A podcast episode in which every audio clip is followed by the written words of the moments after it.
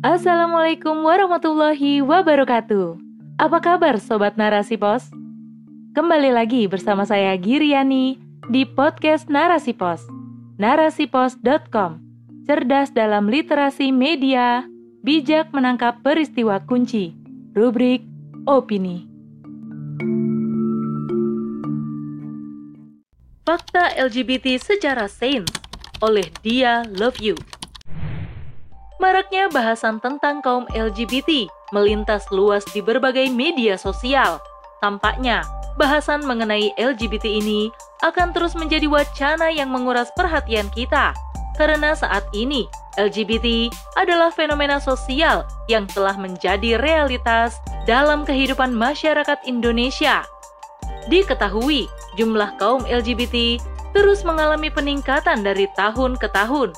Data dari Kementerian Kesehatan mengungkapkan bahwa jumlah gay di Indonesia tahun dua ribu dua belas sudah mencapai satu juta orang, belum dihitung yang lesbian, biseksual, dan transgender. Jumlah ini naik tiga puluh tujuh persen dari tahun dua ribu sembilan. Lantas, bagaimana fakta sebenarnya terkait L G B T dari segi sains? Kaum penyuka sesama jenis ini dalam bahasa Arab diistilahkan dengan liwat. Liwat merupakan suatu perilaku yang sangat cepat menular, terutama untuk kaum laki-laki.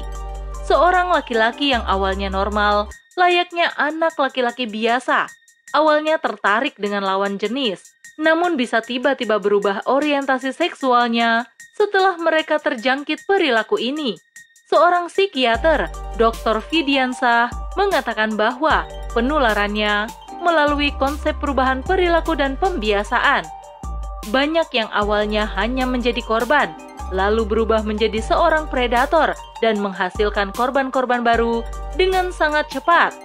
Bahkan, perilaku ini bisa menyebabkan kecanduan pada seorang laki-laki yang awalnya normal.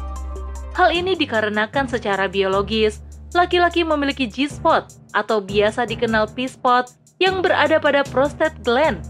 Letaknya di dalam tubuh dan pangkal alat vital dan hanya bisa distimulus via anus.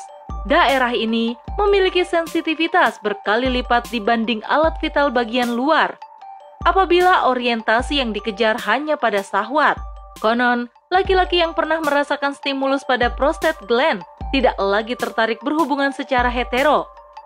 Data Centers for Disease Control and Prevention mengungkapkan berdasarkan penelitian, hubungan liwat melalui anal atau rektum memiliki resiko tujuh puluh persen lebih besar terinfeksi H I V dan rentan akan infeksi penyakit seksual lainnya. Secara biologi, struktur rektum berbeda dengan alat vital perempuan. Alat vital perempuan dilapisi dengan beberapa lapisan sel epitel yang bertindak sebagai penghalang, sedangkan rektum hanya memiliki satu lapisan sel yang cenderung rapuh dan rentan terhadap kerusakan karena virus atau bakteri. Jaringan rektal juga banyak mengandung sel imun yang disebut dengan sel T C D four. Sel tersebut adalah sel yang menjadi target H I V untuk menginfeksi sel. Kemudian H I V akan bereplikasi tak terkendali. Jadi, H I V dapat menyebabkan infeksi dengan cepat ketika masuk melalui rektum. Penelitian in vivo menggunakan model hewan menunjukkan bahwa dalam waktu satu jam setelah paparan, H I V dapat menembus pertahanan kekebalan garis terdepan tubuh. Lalu, dalam waktu dua puluh empat jam, virus dapat menyebar ke seluruh tubuh. Fakta secara sains telah membuktikan bahwa liwat tidak ada kaitannya dengan faktor genetik. Penelitian paling reliable meta-analisis dari dua dataset terbesar untuk riset genetik saat ini menemukan lima basa nukleotida atau S N P pada genom manusia yang terkait dengan perilaku seksual sesama jenis. Namun, tidak satu pun yang bisa memprediksi orientasi seksualitas seseorang. Artinya, praktik liwat tidak ada hubungannya dengan kecenderungan orientasi bawaan lahir. Selain itu, tidak ada gen tunggal yang memiliki efek besar pada perilaku seksual. Bahkan, kelima S N P yang ditemukan, jika digabung, hanya mampu menjelaskan varian kurang dari satu persen efeknya terhadap liwat. Artinya, jika dikaitkan dengan genetik pun, praktik liwat ini tetap penentunya disebabkan karena faktor lingkungan. Lantas, apa saja faktor lingkungan penyebab perilaku liwat tersebut? Faktor pertama ialah pola asuh. Pola asuh menjadi faktor utama dalam perkembangan anak.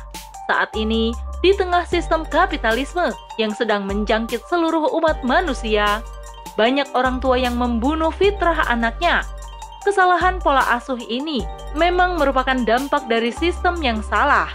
Contohnya adalah seorang ayah yang tidak terlibat dalam pengasuhan atau ayah yang mendapat citra buruk di dalam keluarga. Hal tersebut membuat anak tidak ingin menjadi seperti ayahnya, sehingga sangat rentan bagi anak laki-laki muncul stimulus keperempuanan. Perilaku buruk seorang ayah dapat merusak sistem bawah sadar sehingga anak menolak kelaki-lakian dalam dirinya. Selain itu, banyak juga anak-anak broken home yang tidak mendapat kebahagiaan dalam keluarga, sehingga mencari kebahagiaan dari luar lingkungan keluarganya.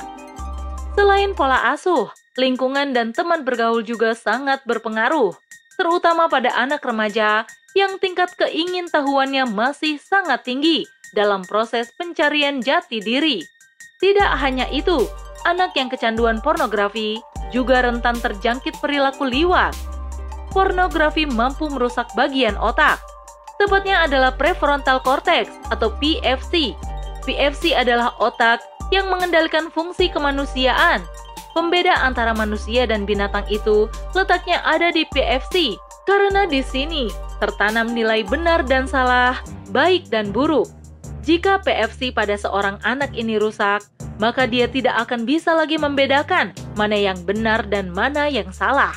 Faktor berikutnya adalah trauma seksual, yaitu ketika seseorang menjadi korban dari para pelaku liwat. Faktor terakhir dan sangat penting karena menjadi penentu faktor lainnya adalah sistem yang diterapkan.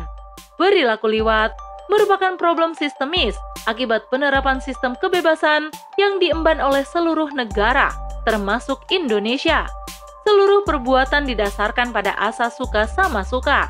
Apakah nantinya hal tersebut berbahaya bagi kesehatan, merusak generasi, atau bahkan merusak agama yang dapat mendatangkan azab? Tidaklah dilihat.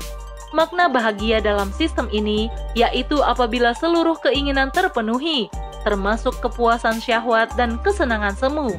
Namun, telah teranglah bahwa banyak kerusakan akibat praktik liwat, bahkan bagi mereka yang memaksa mencari pembenaran dari segi sains. Wallahu a'lam bishawab. Wassalamualaikum warahmatullahi wabarakatuh.